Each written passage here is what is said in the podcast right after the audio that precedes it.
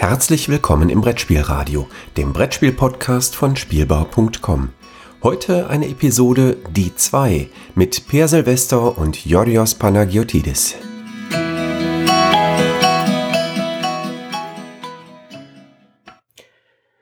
Es ist Folge 98 und die zwei sind bald weg und bräuen sich in der Südsee. Hallo Per. Hallo, Georg. Ja, ich dachte mir. Ganz andere Töne. Ja. Auf jeden Fall, genau. Ich habe ich hab auch mindestens zwei getroffen. Also den einen dazwischendurch, zwischen denen, die ich nicht getroffen habe, und dann den anderen am Ende. Da bin ich auch sehr stolz drauf. Ja, mittlerweile ist es, glaube ich, auch nicht mehr nötig, irgendwie das Konzept vorzustellen. Wir können einfach nur rumblödeln. Und wenn man es jetzt nicht verstanden hat, dann, dann hört man sich die letzten drei Folgen sowieso nicht mehr an. Eben. Jetzt reicht's, ne? Jetzt, jetzt schmeißt man, äh, schmeißt man sein Handy oder wo auch immer man das Ding hört einfach in die Ecke und denkt sich so, das höre ich nie wieder. Lösche ich sofort aus meiner Podcast-Liste. Wäre ja auch blöd, wenn, jetzt, wenn wir jetzt noch kurz vor knapp neue, neue Kunden gewinnen würden. Ich, das, das, wäre, das wäre taktisch unklug, ne? Ich bin ja dafür, dass wir vielleicht einfach mal das, das, das Konzept morgen völlig über den Haufen werfen. völlig grundlos quasi. Jetzt Generalüberholung für die letzten zwei Folgen. Ein ganz anderes, ganz anderes Podcast-Konzept. Ja. Das, das ist sinnbefreit, wie so viele Dinge heutzutage. Aber genug des äh, kommentierten Zeitgeschehens. Ja, erstmal, erstmal vielleicht nochmal die, das, das, das Zeitgeschehen ansagen, dass wir am, dass wir jetzt die, die 98. Folge haben, dann kommt die 99. Folge und dann ist die 100. Folge. Richtig. Und die kommt, äh, du bist Mathematiker, ne? 26. März raus, allerdings eben nicht um 7.86 Uhr, sondern wie sonst immer, Richtig. sondern halt erst abends, aber dafür live. Genau. Farbe, hätte ich fast gesagt, aber ja, kann er ja auch behaupten, aber ja, sehen tut man uns ja sowieso nicht. Ja, ab, ab der heutigen Folge sind wir in Farbe wahrscheinlich. Genau, also äh, Samst, äh, Samstag, Freitag, 26. 21 Uhr, das ist irgendwie der Plan, äh, live zu, zu lauschen und äh, zum frei kontaktieren über unseren äh, Discord-Channel. Die Links gibt's bestimmt irgendwo in den Show Notes. Es ist ja nicht so, dass irgendjemand, der diesen Podcast Folge 98 hört, nicht irgendwie weiß, dass es den Discord-Channel gibt und möglicherweise sogar auch schon drin ist und davon irgendwie äh, Gebrauch machen würde, dass er uns belagern kann, während wir hier diese Folge aufnehmen. Von daher, alles Wichtige ist eigentlich schon quasi unausgesprochen, steht das schon im Raum, würde ich mal sagen. Genau, also und live heißt in diesem Fall natürlich auch, dass jemand über den Discord-Channel eben Fragen stellen kann oder Antworten geben kann oder Einsprüche, so. die wir ignorieren werden. Genau, also ich, wir machen, stellen nach wie vor zwei Spiele vor, aber auch nebenbei gucken uns, haben wir ein Auge immer auf dem Kanal und gehen dann auch direkt ein. Und ähm, am Ende fehlt noch ein kleines FAQ. Genau. Vielleicht. Mal gucken. Also falls es irgendwelche offenen, falls es irgendwelche offenen Fragen gibt, was ich mir aber nicht vorstellen kann. Ich glaube, mit 100 Folgen haben wir, glaube ich, alles, was man über Spiele sagen könnte, gesagt. Ja. Genau. Aber wir sind noch nicht bei Folge 100. Wir haben noch ein paar Sachen zu, zu sagen über Spiele. Zum Beispiel über das Spiel, äh, das du heute mitgebracht hast. Genau, und ich habe heute ein äh, Spiel, das ist, ich würde mal sagen, ein klein Touch Mahal. Ei, ei, ei, ei, ei. Also ich, ich, ich bin ja selbst schuld. Ne? Ich, ich habe ja hier mit, mit äh, fettes Brot-Anspielung irgendwie die Folge gestartet. Da kann ich mich jetzt nicht beschweren, wenn, wenn sowas kommt. Mahal heißt übrigens äh, Liebe auf Tagalo. Ah, ähm, okay. Kleines Fun Fact. So, äh, ja, also Taj Mahal ist ein Spiel von Rainer Knizia und es ist erschienen 2000. Ja. Ach so. Und ähm, es ist erschienen 2000 und 2000 muss man sagen, ich habe es gerade nochmal reingeguckt und es ist ein fantastischer Jahrgang gewesen. Also es sind eine ganze Reihe Spiele, die ich wirklich gut bis sehr gut bis super finde. Also Torres war Spiel des Jahres, was kein ideales Spiel des Jahres war, aber ich, wir hatten, glaube ich, schon mal Torres gesprochen. Ich liebe Torres. ist ähm, einfach so ein schönes, trockenes Denkspiel. ja, also äh, ich, ich, ich kann zumindest ein Adjektiv da bestätigen. genau. Und äh, das, das mag ich manchmal. Und dann kam raus, die Fürsten von Florenz, was äh, sicherlich, was von einigen schon als Vater der, des komplexen Euros bezeichnet wurde, wobei ich das fast unfair finde, weil Fürst von Florenz ist eigentlich gar nicht, ist ja, äh, gar nicht so komplex. Also es ist halt ein Versteigerungsspiel, eigentlich super. Es ist Lashita ist rausgekommen von Gerd Fenchel, was ein Spiel ist, das ähm, ein bisschen vergessen ist, aber eigentlich zu Unrecht, also super damals auch ankam. Entschuldige, ich, ich muss mal kurz zurückspringen. Die 14 von Florenz, war das dieses Spiel, äh, bei dem man so durch vermutlich Florenz wandert und Gebäude platziert und, äh, und so? Nee. Von Florenz ist ähm, mehr so ein Versteigerungsding, ja. wo man, ähm, ist auch von Alea ausgekommen damals und aber ich glaube, was du meinst, ist die Händler von Genua. Was so? äh, die Florenz ist es, ähm, wo man Mäzen spielt, die versuchen, möglichst wertvolle Wissenschaftler an den Hof zu holen. Mhm. Kombination, also sehr ja. Und ähm, so, also Shit, wie gesagt, ist ein, wo, wo man so, so ein Städtebauspiel, wo man sich gegenseitig Leute abwandern lässt, also wirklich auch ein Spiel, was ich immer wieder spielen muss. Vinci ist kam in dem Jahr raus, was für mich ja sowieso eines meiner Top-Lieblingsspiele ist. Mhm. Ohne Furcht und Adel kam in dem Jahr raus, was ein moderner Klassiker ist. Das ist wahr. Das ist kein schlechtes Spiel, wie man, äh, wie man halt äh, so sagen würde. Ja. Kardinal und König kam raus, was ein guter Euro ist, also glasklarer Euro von Michael Schacht, einer von Michael Schachts besten vielleicht. Morgenland kam raus, ein Spiel, das ist Blind Bidding zur neuen äh, ja, neu belebt hat, würde ich sagen. Ein kleines Kartenspiel namens Zoff im Zoo kam raus, was eins meiner häufigst gespielten Kartenspiele damals waren. Also es ist ein super, ähm, ja, Stichspiel will ich gar nicht sagen, Ladder-Spiel, wirklich ganz toll.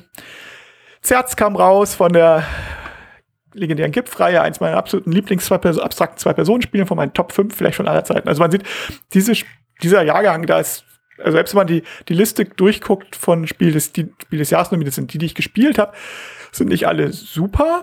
Also Port Royal zum Beispiel fand ich ganz okay, aber mhm. nicht, aber es ist kein dabei, wo ich sagen würde, das ist totale Grütze. Also es ist ein, war ein echt ein Spitzenjahrgang.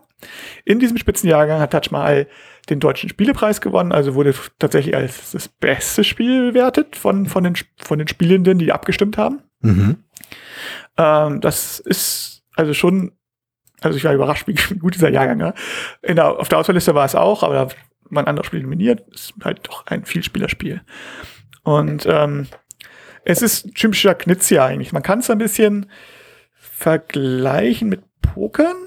Also man spielt Karten aus nacheinander. Man kann beliebig aussteigen. Wer früher aussteigt, kriegt einen kleinen Vorteil. Vor allem wertet er den Moment, wer die meisten Symbole von einer bestimmten Sorte hat. Auf den Karten sind eventuell verschiedene Symbole drauf.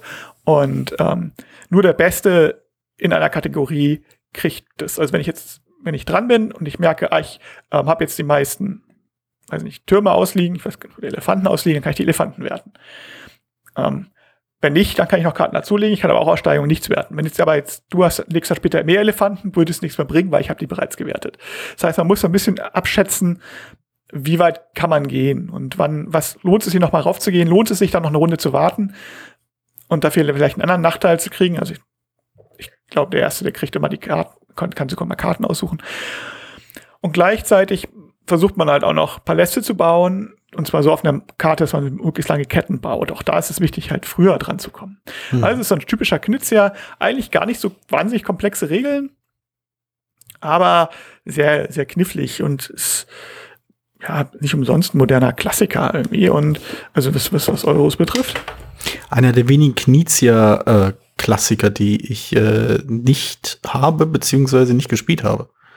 Hm. Also ich glaube, also ich habe heute erst irgendwie diese, diese, na, heute, heute habe ich diesen Artikel gelesen, dass die, dass Siemens Games die Eurogames-Reihe einstellt und unter anderem äh, ein paar der Rechte zu spielen wieder zurückgibt. Und mhm. äh, ich habe gesehen, dass ich, glaube ich, alle nicht in der Ausgabe, aber halt äh, Euphrat und Tigris und durch die Wüste und Samurai und ähm, viertes hatte ich noch. Ähm, die liegen alle bei mir im Schrank, aber Taj Mahal war nicht dabei.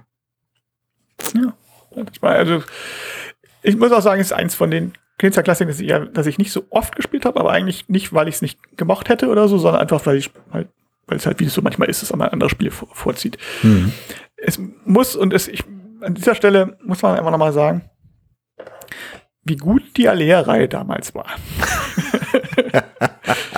das ist und, ja gemein.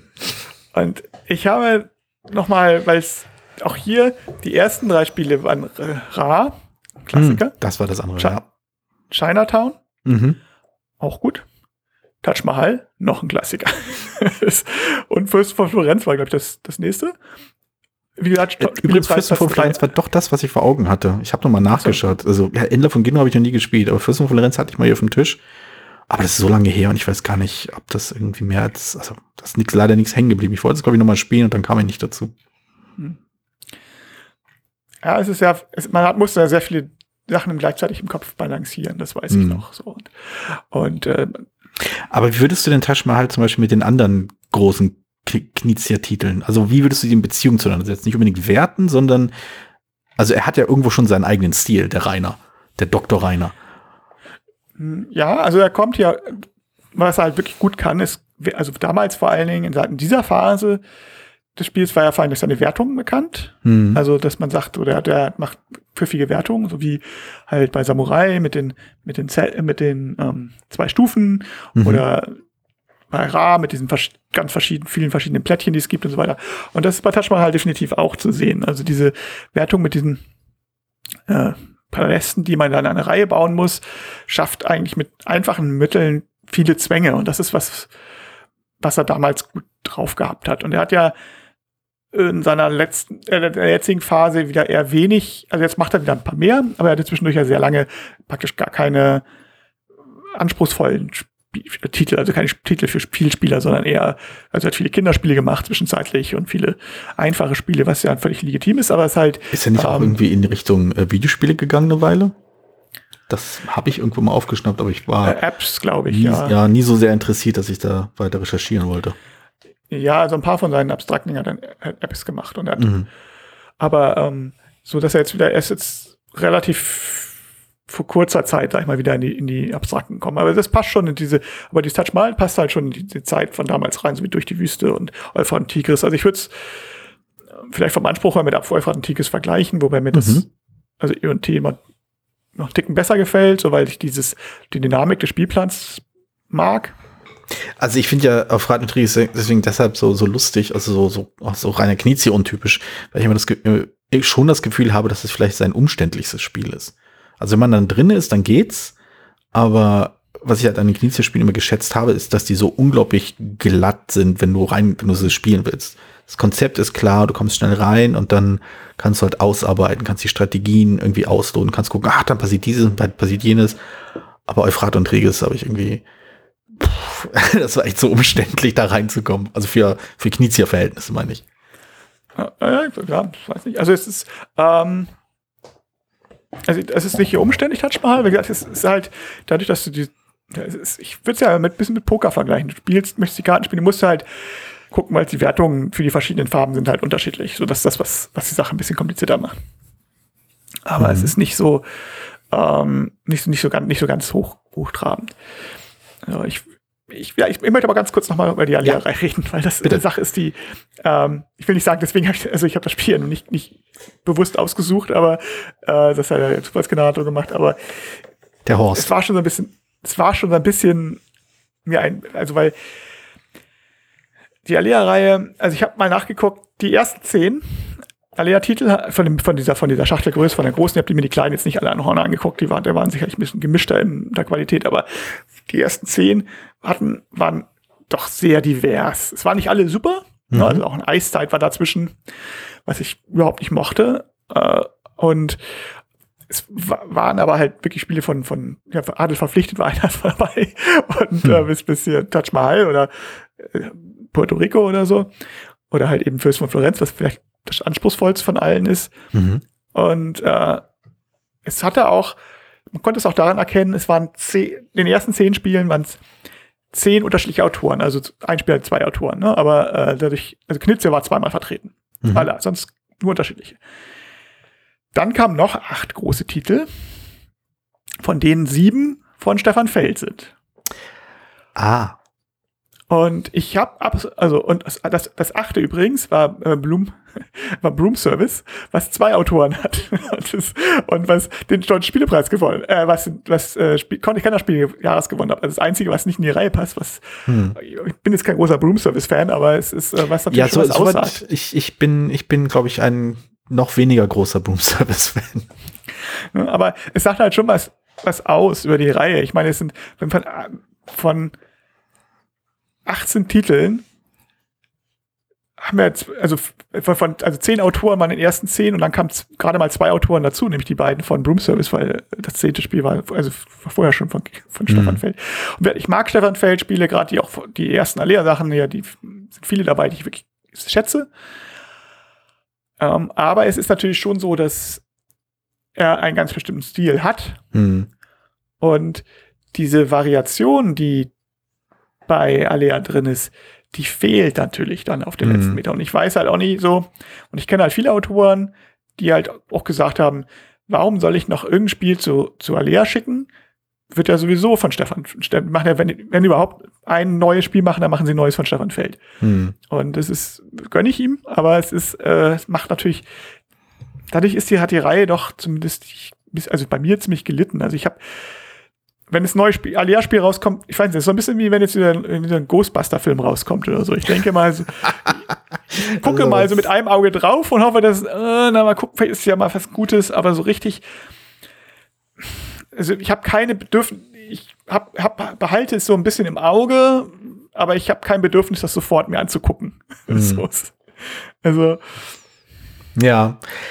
Ja, also ich könnte mir vorstellen, dass halt, äh, dass vielleicht da irgendwo mal also um mal einfach in den leeren Raum zu spekulieren, was ich mir vorstellen kann, ist, dass einfach die Zusammenarbeit äh, einfach so gut lief, dass halt ab, dass, dass halt, äh, dass man halt, dass man abgewogen hat, wollen wir quasi das Profil dieser Reihe weiter ausbauen, irgendwie ein Profil etablieren, was halt mit Risiko verbunden ist und hast nicht gesehen, oder wollen wir die äh, stabile, gut funktionierende Zusammenarbeit weiterführen? Und das ist natürlich so ein bisschen, ich verstehe das Bedürfnis, die stabile, gut funktionierende Zusammenarbeit weiterzuführen. Auf jeden Fall, ja. Aber machen mit Osprey nichts anderes, aber. Ja, aber darunter leidet halt irgendwo dann auch so ein bisschen die, äh, der, der, die Marke halt. Also Alea quasi bis dahin stand halt für eine Sache und danach für eine andere Sache. Also bis so, bis so, bis so den ersten zehn war halt Alea eine, hatte halt ein Profil und danach ein anderes. Lange abgerutscht. Ich meine, ich habe auch gehört, ich weiß nicht, was bestimmt, dass halt die, die, diese Stefan Feld-Spiele in den USA sehr erfolgreich sind und dass die Alea-Reihe sich halt sozusagen vor allem da verkauft. Mhm. Weiß nicht, ob das, ich weiß, dass der amerikanische Markt halt sehr, sehr viel größer ist natürlich als der deutsche, also ja. mindestens groß wie der europäische, habe ich mal gehört, wenn nicht größer. Mhm. insofern würde das Sinn machen, weil ähm, Stefan Feld, ich glaube ja fast ausschließlich mit deutschen Autoren, äh, mit deutschen Verlagen zusammenarbeitet. Mhm. Also Queen Games und äh, Alea vor allen Dingen. Äh, ich wüsste jetzt nicht irgendwas, was beim internationalen Verlag erschienen wäre. Aber das spricht ja auch quasi für, für das Fortführen einer Zusammenarbeit. Also wenn ja. quasi sowas Erfolg macht, also das ist, da gibt es überhaupt kein ein, da kann man überhaupt nichts einwenden gegen. Wenn man ja, mit ja. einem, mit einer Zusammenarbeit immer wieder Erfolge feiert, also finanz, vermute mal finanzielle Erfolge feiern kann, wäre es doch völlig absurd, das abzubrechen, wenn man der Meinung ist, ah nee, ich möchte jetzt quasi ne, Kunst haben. Äh, ja, ja, ich meine, die andere Seite, also ich kann, ich, ja, ich kann es auch absolut nachvollziehen. Ich finde es persönlich halt schade, dass diese Diversifikation ja. aufge, äh, aufgegeben wurde. Ich meine, ist die Möglichkeit, könnte, man hätte ja auch bestanden durchaus, äh, wenn man die, die anderen Formate mehr gefüttert hätte, hätte man ja auch Stefan Feldspiele zum Beispiel für andere Formate rausbringen können, wäre mhm. auch möglich gewesen. Da so ein bisschen bei den Großen mehr dazwischen mal. Und die Abstände zwischen den Spielen wurden ja auch immer größer. Mhm. Ich weiß jetzt nicht, was die, was der Druck von Ravensburger oder so war, ob, ob die ob das das überhaupt hergab, dass, ob jetzt ein Spieltitel pro Jahr drin gewesen wäre. Ich meine, haben ja, Alea, wie gesagt, hatte ja in seiner Anfangszeit 2000 mindestens zwei rausgebracht. Ich habe es nicht die ganzen Jahre nach, nach recherchiert. Aber äh, also zumindest, wie gesagt, im Deutschen Spielepreis sind hier häufiger mal zwei Titel im gleichen Jahr erschienen. Mhm. Und also Frühling und Sommer, äh, Frühling und, und, und, und Herbst. Aber und ich später sind sie halt runtergegangen auf eins und dann jetzt haben wir dann auch alle paar Jahre mal eins und jetzt machen sie dann erst haben wir sehr viele Spiele jetzt mal wieder neu aufgelegt. Ne, also ich, ich mittlerweile habe die vierte Ausgabe von Puerto Rico oder die dritte und ja, so. es also ist ja auch, ist ja nicht so, dass es ist alles, ist alles, ist alles, alles vom finanziellen Standpunkt her ist es völlig in Ordnung, aber aus äh, Sicht ähm, von jemandem, der die Reihe halt sehr geschätzt hat, das, ist, finde ich, schade. Also als Fan, ne, ist das so. Hat sich halt in eine andere Richtung entwickelt, als man gehofft hat. Es ist immer so, das, was man immer so, das ist, das ist man, bei einer Band würde man sagen, sie ausverkauft. aber ist natürlich, ähm, ja, das ist ja völlig legitim, ist ja nur mein Business, aber es ist, äh, ja, es ist halt schade. So. Hm. Ja, das kann, das kann ich mir vorstellen. Ja. Und Taj Mahal ist halt, ist halt ein Spiel, ist halt ein moderner Klassiker, also 20 Jahre jetzt, über, über 20 Jahre alt.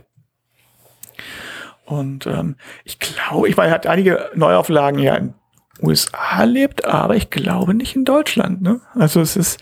Ja, genau, aber äh, du hast mich ja, du hast mich ja, du hast mir das mal irgendwann mal erklärt, ich weiß nicht, ob wir es auch im, in dem Podcast mal erklärt haben, äh, dass der werte Herr Dr. Reiner äh, durchaus sehr vorausschauend und selbstsicher äh, und nicht zu sagen klug Lizenzen handhabt. Äh. Und das hat dann auch zum Teil zur Folge, dass es äh, von bestimmten seiner Spiele halt zum einen mehrere Versionen gibt, die halt regional unterschiedlich sind. Also wir haben das Glück, wie ich finde, ähm, die Oink-Version von Modern Art äh, hier problemlos äh, kaufen zu können, während halt die anderen Versionen, die amerikanische oder die, ich glaube, südkoreanische, ich bin mir nicht sicher, ähm, vielleicht chinesische, ich weiß es leider nicht, äh, sehr anders aussehen, auch wenn es das gleiche Spiel ist und aber halt auch ihre Fans hat. Ja, nee, genau, ja, das stimmt. Also er ja, gibt Lizenzen äh, lokal und ich nehme an, das bei Taj Mahal ähnlich. Hm. Ja, also das scheint ja wirklich äh, ein, ein guter Ansatz zu sein. Der ja.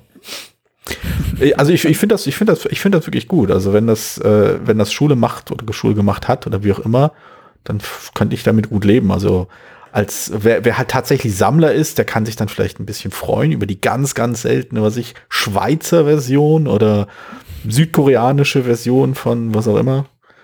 Ähm, äh, ja, weiß ich nicht. Das ist von Broom Service oder so, äh, wenn das so ablaufen würde. Aber das hat schon was. Das ist, das ist schon was Reizvolles, aber das scheint ihm ja, scheint ihm ja was zu bringen. Und warum soll es das nicht tun? ja, mehr, mehr Kontrolle drüber ist. Denke ich. Das ist gut, ja, auf jeden mhm. Fall. So, wie ist es mit dir? Welche, aus welcher Reihe stammt dein Spiel? Aus einer total tollen Reihe. Es ist vielleicht das einzige Spiel von de in meiner Sammlung, welches du möglicherweise nicht kennst und oder besitzt. Mhm. Also, du gibst, es gibt so einige Spiele, die ich habe, die du nicht hast. Äh, aber ich glaube, es gibt kaum ein Spiel, das ich habe, von dem du nicht zumindest noch was gehört hast.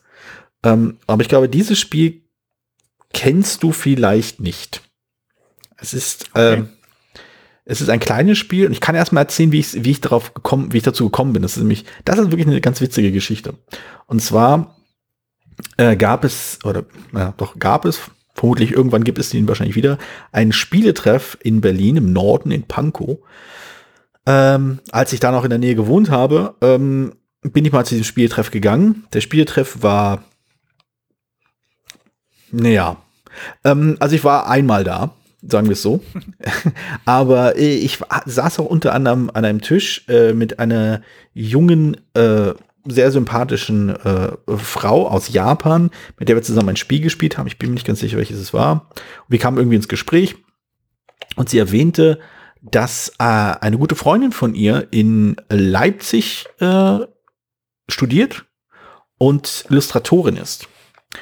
Äh, und sie hat dieses Spiel illustriert. Die junge Dame, hier steht es nämlich drauf, äh, die Illustratorin hieß oder heißt immer noch Midori Harada. Äh, und das Spiel, Moment, erstmal den japanischen Titel. Ich habe mir extra rausgesucht. Der äh, japanische Titel heißt Hitsuji ga Ipiki. Ähm, und wie jeder weiß, äh, habe ich jetzt entweder äh, dich mit einem äh, Waldbärbusch äh, verglichen oder so. Oder ich habe gesagt, das Spiel heißt Ein Schaf. Von Masao Suganuma. Ein mhm. einfaches Kartenspiel äh, mit sehr, sehr schönen, sehr süßen Illustrationen, äh, als Kinderspiel hier bezeichnet, von einem Verlag, was ich sehr lustig finde, äh, einem japanischen Verlag, der nicht und wenig überraschend nicht mit diesem Spiel Erfolg hatte, sondern mit einem anderen Spiel, und zwar mit Machikoro. Mhm. Äh, und zwar der Originalverlag Grounding Inc. Und hier auf der Rückseite steht Friedensdorf International als Vertrieb. Ich bin mir nicht ganz sicher. Jedenfalls, äh, das ganze Ding ist, hat sehr, sehr viele japanische Schriftzeichen und ich kann davon ich konnte zumindest die Klänge nachmachen vor einiger Zeit. Ich hätte sie vorlesen können, ohne auch zu, ansatzweise zu wissen, was da steht. Aber das kann ich mittlerweile auch nicht mehr. Ein Schaf ist ein sehr einfaches Kartenspiel, bei dem man, äh, ich glaube, da heißen die Leiterspiele, wo man quasi immer eins höher setz, äh, spielen muss. Äh, ja, also Ladder Games, ja. Ladder Games. Also, also es sind ähm, Spiele halt, die vor, auf, auf Big Two basieren, sag ich mal. Aber ja. Genau, also im Großen und Ganzen ist es diese Art von Spiel. Du musst halt äh, Karten ausspielen und die müssen halt eins höher sein als die Karte, die äh, denn, denn vor die, der, der Mitspieler gespielt hat. Ähm, du kannst jedoch mehrere Karten auf einmal legen. Und zwar zählst du halt Schäfchen. Also der erste Spieler spielt ein Schäfchen, dann kommen zwei Schäfchen, dann kommen drei Schäfchen und so weiter und so fort. Und ähm, wenn man nicht mehr legen kann, zieht man eine Karte nach. Und wenn man seine letzte Karte ausgespielt hat, hat man die Runde gewonnen und darf sich ein Geschenk nehmen. Und wenn man irgendwie drei Geschenke oder so hat, äh, weil Geschenke werden zufällig verteilt, und manchmal sind auf einer Geschenkkarte mehr als ein Geschenk drauf, hat man das Spiel gewonnen. Auf äh, Boardgame Geek ist die Spieldauer mit fünf Minuten angegeben, was vermutlich stimmt. Also ein paar, man kann wahrscheinlich ein paar Minuten raussetzen. Ähm, es ist in der Tat, also als Kinderspiel funktioniert es gut. Ähm, ich konnte es mit meinen Kindern spielen, als sie halt gerade so in der Lage waren, Karten zu halten und auch bis neun oder zehn zu zählen. Das ist ganz witzig. Die Illustrationen sind wirklich wunder, wunderschön. Die sind sehr, sehr süß, sehr, sehr knuffig, sehr knuddelig, äh, sehr sympathisch. Das Lustige ist aber hingegen, dass ich das natürlich auch ein paar Mal mit meiner Vierspielerrunde, Vielspielerrunde gespielt habe. Äh, einfach nur, weil ich es konnte. Ähm, und es war grandios. Also, das war halt wirklich ein, ein grandioser Absacker. Also auch nicht ewige Absacker. Das sind, es gibt so Spiele, die kann man Jahre später nochmal rausholen und dann spielt man sie auf Dauer. Als wir es halt gespielt haben als Absacker, das war sehr, sehr lustig, weil dieses sich gegenseitig halt immer äh, auszuboten oder so Karten zu spielen, so ich weiß nicht, warum es so funktioniert hat. Ich glaube, es war diese Kombination, das ist vielleicht das Interessantste daran. Es war diese Kombination aus wirklich hundertprozentig kindgerechter äh, Illustration, Zeichnung, Grafik, ähm, die halt einfach nur ne, süß und einladend und völlig äh, ne, beruhigend wirken soll und nett. Und halt eben äh, Vielspieler, die sonst sich halt quasi schwer beharken bei einem Brettspiel, die einfach dieses Spiel spielen und dieses, und irgendwie hat uns das einfach zum Lachen gebracht auf eine, wir haben uns nicht über das Lust, Spiel lustig gemacht oder irgendetwas, aber es hat einfach Spaß gemacht mit einem unglaublich einfachen Spiel, also für unser Verständnis sehr einfaches Spiel, einfach sich gegenseitig so ein bisschen so äh, den Sieg vor der Nase wegzuschnappen. Und das fand ich spannend.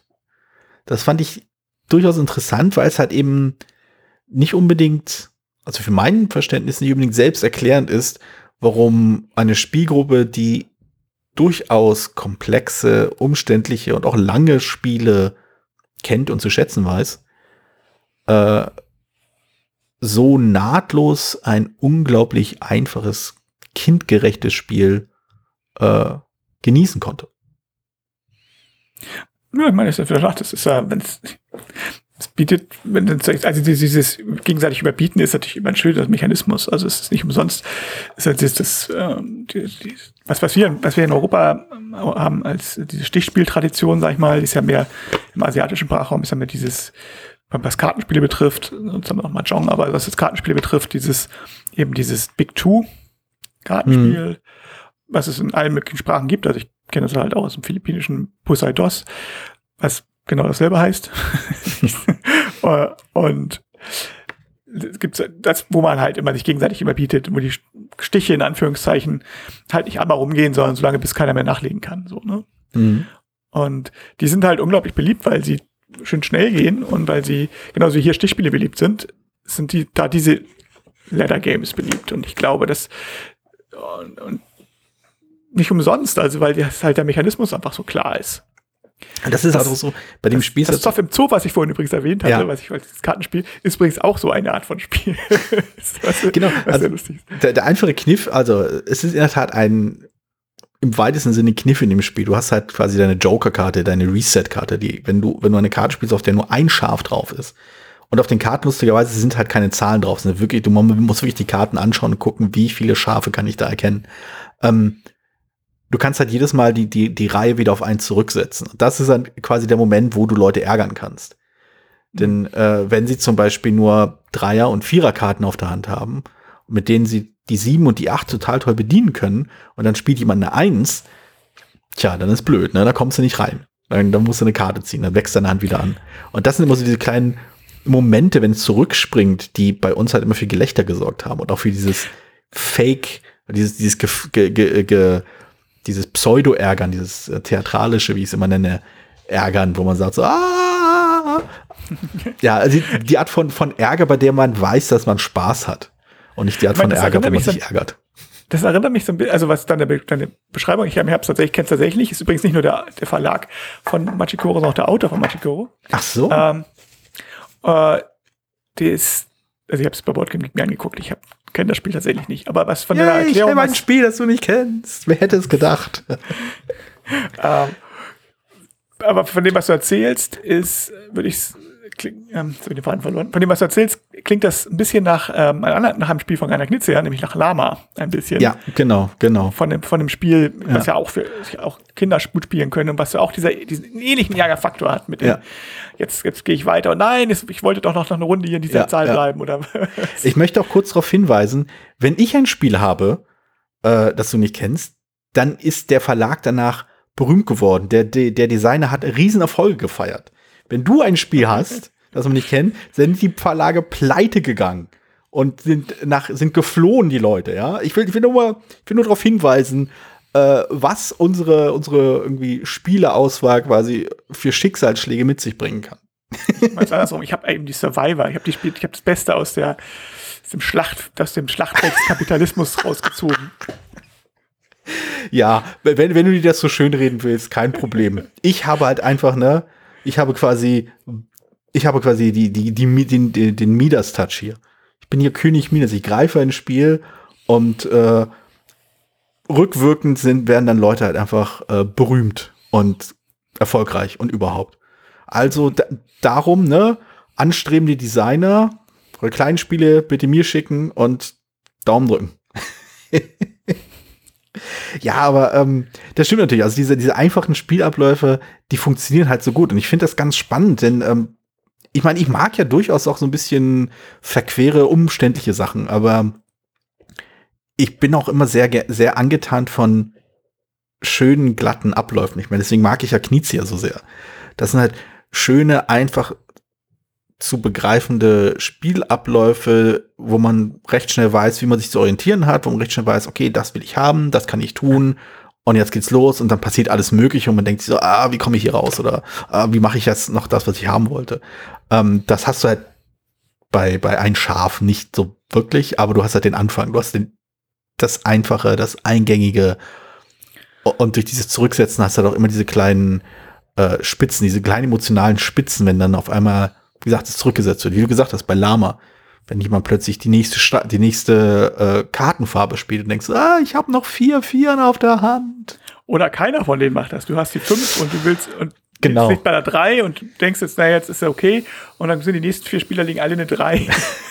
das ist, hey, Gro genau, genau. Das, das, das finde ich aber, Aber so, das ist- ja, Und das ist ja genau dieses, was, was Spiel, was, ähm, was diese Art von Spielen, die ich hatte Uni Uno-Killer mal genannt, ne, dieses Mhm. so drauf hat, dieses Hoffen und Bangen und in genau dem richtigen Moment, dass es nicht frustig ist, sondern eben spannend. Und das ist so ein Mhm. ganz, ganz schmaler Grad, dass ich einerseits hoffen kann und ein bisschen planen kann, aber dass es eben immer bei der Hoffnung verbleibt. Aber ja, es ist ein schmaler Grad. Bei, bei Uno ist es aber langweilig so. Und bei Spielen. also Uno dauert halt einfach zu lange, wenn du es nach den Regeln spielst. Du musst wie viele Ja. Punkte holen am Ende? Ja, selbst wenn du mehr Runden spielst, nein, aber wenn du jetzt nur eine Runde spielst, und ich habe Uno jetzt wirklich als Zivildienst, haben wir das Ja. wirklich jeden, immer, wir haben es nur gespielt, so. Und Ja. ich, Uno und Mau Mau und die Ver verbindungsähnlichen Spiele. Aber das Problem ist halt, bei Uno macht es halt wirklich nur Spaß, wenn du die Aktionskarten ziehst. Weil Mhm. nur dann kannst du jemanden ärgern. Das Mhm. ist, das ist die, wenn du nur eine Hand hast mit Nicht-Aktionskarten, dann kannst du nicht, kannst du nur mitspielen und kannst ja nichts, nicht selber was aktiv machen. Du kannst niemanden ärgern. Und das ist, wegen ist jetzt sowas wie Lama, Naja, du kannst, du, also ich also finde, deutlich besser. Du kannst halt jemanden also zwar auch nicht bewusst, aber du kannst dir zumindest sagen, ich spiele es jetzt mal so, dann freust du dich ja auch, wenn du den anderen, wenn du dadurch den anderen die Pläne vereitelt hast. Mhm. Und das bist, bist nicht davon abhängig, dass du eine bestimmte Karte gezogen hast, mit der du das kannst, sondern du kannst es halt generell. Das ist das, das, das stimmt schon, ja. Also ja, Uno, Uno ist halt auch, auch der Nachteil, dass halt dich die, diesen Farb- und Zahlenwechsel äh, ist es halt einfach ein ziemliches, also du weißt halt nicht, ob, wenn du jetzt äh, die Farbe beibehältst und die Zahl änderst, ob damit, ob du damit quasi dem nächsten Spieler hilfst oder ihn eher behinderst.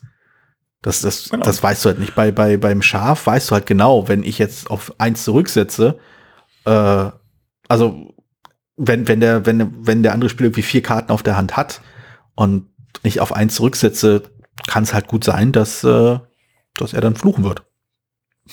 Weil er halt eben gerade keine zwei auf der Hand hat. Ja. Und äh, das ist schon, also ich fand's ganz, ich, hm, ich finde es halt ganz interessant, warum, woran das liegt, dass diese, dieser Ärgerfaktor, weil ich, ich würde da durchaus differenzieren wollen zwischen äh, Leute ärgern wollen und Leute quasi, äh, was was das schön, foppen. Mhm. Weil das ist halt, das, ich, das ist halt schon die Differenzierung, die ich in solchen Spielen sehen würde. Also wenn ich in einem klassischen Ärgerspiel Leute ärgere, dann ist das eine andere Reaktion, die ich dann äh, durch, mein, durch mein Verhalten wecke, als wenn ich sie foppe. Ja, es ist ein Überraschungsmoment, ne? Dass, genau. dass du jemanden überrascht. Also du machst es, also wenn es gar nicht bewusst machst unbedingt, mhm. äh, sondern, aber das ist so, ja, also ich, ich weiß, was du meinst. Es ist schwierig, also es ist, würde es designtechnisch nicht sagen können, ich, war schwer zu sagen, ich design es jetzt bewusst so, dass es so und nicht so. Also mhm. würde ich jetzt, könnte ich jetzt gar nicht sagen, wann ein Spiel den, den, den Wert hat, aber es ist halt immer da, wenn tatsächlich Überraschungen möglich sind, ohne dass es halt frustrierend ist. Das ist, das ist schwierig, ne? Also, das ist, das weil, weil diese Frustmomente, also das ist ja immer so, so ein Lieblingsthema von wegen, wann ist ein Spiel zu frustig? Oder wann ist der Frust genau richtig? Und ich bin ja sehr, ähm, ich bin ja sehr kritisch, was, was so Frustmomente angeht, weil ich finde die, ich finde die zum Teil zu, willkürlich eingestreut. Also zu einfach so, hier kann man einen Frustmoment erleben, also kommt das jetzt rein. Und weiß ich nicht. Ich würde es tatsächlich mit dem auch ein bisschen zusammen verknüpfen wollen, was du selber planst. Also wenn ich jetzt selber, du musst immer selber Risiken eingehen. Mhm. Und äh, also bei, bei Spielen wie Lama oder ein Schaf oder blöde Kuh finde ich sehr gut. an dieser Stelle mal ein bisschen Nebendropping zu machen. Äh, wo du immer sagst, okay, ich versuche, ich denke, stelle mir das jetzt so vor, ich, ich riskiere, ich, ich spiele mal da drauf, mhm. weil das ist für mich jetzt meine, das war wahrscheinlich so oder das voll, ähm, scheint mir am Volks, erfolgsversprechendsten sein. Ähm, und wenn es dann nicht klappt, weil mir jemand anders eine Karte spielt, mit der ich nicht gerechnet hat, oder weil die anderen alle eine Karte spielen, wo ich mich nicht gerechnet habe, dann ärgere ich mich natürlich, aber die haben mich nicht gezielt geärgert, sondern ich habe mein, mein Plan ging halt nicht auf. Mhm. Und das ist irgendwie ein anderes Gefühl. Es ging mal nicht auf, weil man irgendwie man willkürlich als, als, als Willkür, sondern ich habe ja bewusst den Weg so gewählt mit dem Risiko, das war ja bekannt. Es war nicht so, dass plötzlich jemand eine Plus-2-Karte auf der Hand hat oder so, sondern es ist halt. Macht das für dich einen Unterschied? Also zu wissen, äh, also wenn, also die, die Formulierung finde ich ganz spannend. Also äh, ich weiß, welches Risiko ich eingehe, deswegen ärgert es mich weniger, wenn es, wenn das fehlschlägt. Deswegen ist es weniger frustrierend, so glaube ich. Mhm. Also es ist so, ich habe nicht das, ich habe das Gefühl, ja, ich habe ein bisschen mit auch mit dem Gefühl von Kontrolle zu, zu tun, würde ich sagen. Also mhm. ich, auch wenn ich natürlich bei Lama jetzt nicht so viel Kontrolle habe, aber ich habe zumindest immer das Gefühl, ich oder Skyjo oder so, ich habe nicht, ich habe ich hab immer das Gefühl, ich mache irgendwas oder ich habe, ich mache etwas bewusst. Mhm. Und äh, wenn ich bei Uno irgendwie drei Runden ineinander lang von meinem rechten Nachbarn ähm, oder von meinem Nachbarn immer aber aussetzen Karte habe, habe ich da keinen Einfluss drauf. Also dann ist so, mhm. okay, ich setze dich aus. Das ist nicht, das ist nicht witzig, spannend oder das ist nur nervig, weil oder die ja, zwei Karten also, nach, weil ich nichts gegen machen kann. Ja. Weil ich nicht, weil ich das, weil ich ist natürlich der Glücksfaktor ist vielleicht nicht, nicht kein anderer und es ist nur eine gefühlte Sache, aber ich habe das Gefühl, ich habe irgendwie aktiv was gemacht. Und das ist, fand ich, finde ich, glaube ich, macht ein bisschen Unterschied. Also es kann auf jeden Fall reinspielen, klar. Aber, ich, aber wenn ich zum Beispiel jetzt an, an das Schaf denke oder ein Schaf denke, da hat man ja nicht wirklich Kontrolle darüber, was, ob man eine Karte ziehen, spielen kann oder ob man eine ziehen muss. Die Kontrolle ist da nicht da. Aber der Weg, da hinzukommen, wieder am Spiel teilzunehmen, ist halt glaube ich, geringer. Also die Sache, also ich finde auch den UNO-Vergleich UNO ganz spannend, weil ich, ich kenne das Gefühl absolut, dass du halt bei, bei, dass es bei UNO halt irgendwie nervt, Karten nachzuziehen oder aussetzen zu müssen oder es geht in die andere Richtung. Das, aus irgendeinem Grund ist das nicht interessant. Das ist irgendwie, ich bin eben nicht gefoppt. Ich liebe dieses Wort. Ich weiß nicht, warum, warum ich erst jetzt also mit, mit darauf gekommen bin, also diese Art von irgendwie äh, Ärgermomente zu unterscheiden zwischen Ärgern und Foppen. Aber Foppen trifft es meiner Meinung nach absolut. Ähm, das spaßige Ärgern.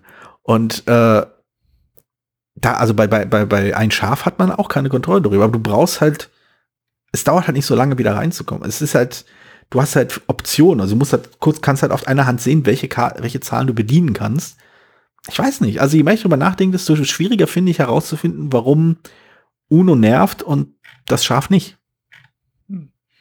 Ja, ich glaube auch, also bei UNO hat es, glaube ich, auch viel mit, mit der asymmetrischen Sachen zu tun. Also was, was mich bei UNO wirklich immer nervt, ist, wenn ich sage, wenn, ich habe schon eine gehabt mit fünf, sechs Karten, ohne dass eine einzige Aktionskarte dabei ist. Und das ist unfassbar mhm. langweilig, weil du nichts, weil du das, weil du nichts anderes machen kannst, außer Karten ablegen und die anderen, das bis und der anderen, wenn die anderen Aktions, das, das Spaß macht, bei ohne eine Aktionskarte gegen jemanden zu spielen. Mhm. Und wenn du das nicht kannst, ja. Und wenn jede Karte sozusagen das Spiel beeinflusst, hast du, hast du mehr das Gefühl, dass du am Spiel teilnimmst. Hm. Also, ist, ja. Ein anderes schönes Spiel ist Star Plus. Ist so ein bisschen von den Regeln ein bisschen ähnlich wie der Schaf. Mhm. Ein bisschen elaborierter, insofern, weil man mit mehreren Karten Summen bilden kann. Mhm, genau. Aber, und, äh, da spielt halt auch der erste eins, der zweite noch zwei, der dritte auch mit drei kommen und so weiter bis zwölf. Und dann geht's, weiß gar nicht, von eins los, genau, wir von eins los. Ich weiß nicht, ob es rückwärts geht, aber ich glaube, dann geht's wieder von eins los. Und, ähm, du kannst halt dadurch, dass du Summen bilden kannst mit deinen Karten, dann gibt einige negative, einige positive Karten, mm, okay. bist halt ein bisschen flexibler. Ja. Und kannst ja überlegen, aber du weißt ja nicht hundertprozentig, du weißt aber nicht hundertprozentig, welche Zahl bei dir kommt. Denn wenn einer nicht bedienen kann, muss er anstatt eine Karte aufnehmen und der nächste muss eine Zahl bedienen. Ne? Also ich, alleine das, das, das, klingt wirklich zu, zu 80, zu 90 Prozent wie, wie ein Schaf. ja, ähm, und dadurch ist es, äh, also wenn, dadurch, ich habe hab mich darauf gesagt, okay, ich, hab, ich bin jetzt auf die 5 gegangen ähm, ich denke, ich kann hier gut eine 5 legen, wenn ich dran bin. Und du kannst aber plötzlich nicht bedienen. Jetzt muss ich plötzlich die, plötzlich über die 4 und die 4 kann ich nicht. Muss ich also auch mhm, auf Karten auf. Genau, genau. Und, und der andere Gag ist bei dem Spiel, wenn du, ich glaube, eine Summe aus vier Karten baust oder mehr, ähm, dann müssen, ab, müssen alle ab da eine Summe von vier Karten bauen. Ah, okay. Ähm, und wer das nicht kann, also bis jemand das nicht kann. Und wer das nicht kann, der muss dann vier Karten aufnehmen, statt nur, ein, statt nur einer oder okay, zwei. Okay, das, das, ist doch, unterscheidet sich doch ein bisschen stärker. Aber vielleicht ist es das, also bei, bei diesen, bei diesen äh, Zählspielen, also das, was du gerade beschrieben hast, also du kannst nicht unbedingt vorausplanen, aber du kannst vorausschauen, was möglich sein wird. Und das kannst du halt bei UNO nicht. Also wenn, wenn irgendwie drei Leute vor mir dran sind, kann ich nicht mal ansatzweise erahnen, was für eine Karte ich vielleicht spielen könnte. Ich sitze da so ein bisschen anteilnahms, also teilnahmslos am Tisch bis halt der Spieler vor mir dran war und dann kann ich reagieren. Und bis dahin passiert halt nichts. Und das hast du bei, bei, beim Schaf nicht. Du denkst, okay, der wird die drei spielen, der wird die vier spielen, kannst der wird die fünf spielen. Und und genau. So. Und, nicht nur darauf, dass der andere eine Karte spielt, zu spielen kannst, sondern du kannst Vielleicht hoffentlich läuft alles so, wie ich es mir vorher gedacht habe. Ja, du machst, spielst eine Karte und denkst in dem Moment, wo du die Karte spielst, okay, ich rechne jetzt damit, dass das und das passiert. Hm. Und dann hoffst du, dass das auch passiert. Und wenn es nicht passiert, dann, und dann vielleicht kannst du sogar sagen, ich kann sogar, wenn, ich könnte das sogar kompensieren, dass das und das passt. Könnte ja. sogar passieren, dass einer übersetzt. Ich könnte sogar statt einer 5 auch eine 6 legen. Ja. Eine 4. Aber wenn jetzt plötzlich vier Karten kommen, es gibt noch ein, zwei Sonderkarten, mit denen man die Spielreihenfolge umdreht, was auch mal ganz lustig ist, hm. äh, dann, dann, ähm, damit kann ich halt nicht mehr rechnen. Also das ist äh, Vielleicht ist das. Also du nennst, du hast es halt das Gefühl von Kontrolle genannt, aber vielleicht ist es halt wirklich wegen diese, diese Teilnahme eben. Du bist halt dabei, du steckst mit dem Kopf drin und vielleicht auch mit dem Bauchgefühl oder anderen Körperteilen. Haha. Aber ähm, ich meine natürlich den Ellbogen. Aber ähm, du bist halt, du bist halt beschäftigt. Und bei Uno bist du halt nicht beschäftigt, wenn der Spieler, der neben dir dran ist, nicht, noch nichts gemacht hat. Man kann ja nichts machen. Man kann zugucken. Man, man, also man, man geht einmal, einmal kurz im, ist man im Spiel drin und dann ist man wieder raus. Und das war's. Das ist äh, mittelaufregend. Nun gut. Ein bisschen Uno-Dissing geht immer. Genau. Auch immer noch in der 98. Auch noch in der 98. Naja, ich habe. Das ist ja halt auch unser nächster Podcast, damit das eben. unser Die nächste Podcast heißt die UNO-Hasser. Die UNO. 100, voll, 100 Gründe, weshalb UNO Mist ist. Heute, die Karten sind zu eckig. Auf jeden Fall. Obwohl, ich habe, ich habe, UNO habe ich hier auch. Ähm, ja. Also ich kann ja nichts mal, nicht, nichts, nichts großartig sagen, ja, ich habe es mal gespielt, es hat doch Spaß gemacht oder ich, ich hasse es. Also es ist einfach sehr belanglos. Aber ich habe Uno Bumo hier und das ist irgendwie witziger. Wer kann das schon erklären? Also ich wahrscheinlich, aber ich habe keine Lust. Nun gut. Also ich habe meinen Teil zum Schaf gesagt. Ich denke auch. Sehr schön. Sehr schön. Dann nähern wir uns jetzt äh, der Folge 99 am, wenn mich nicht alles täuscht, Montag. Das ist richtig. Hervorragend. Dann äh, sprechen wir uns am Montag noch nicht live, aber dann bald. Dann bald, dann können wir die letzte Folge schon riechen. Hervorragend. Dann bis dann. Bis dann. Tschüss. Vielen Dank, dass du diese Episode Brettspielradio Die 2 gehört hast. Falls du dich mit uns austauschen möchtest, dann findest du uns auf Twitter.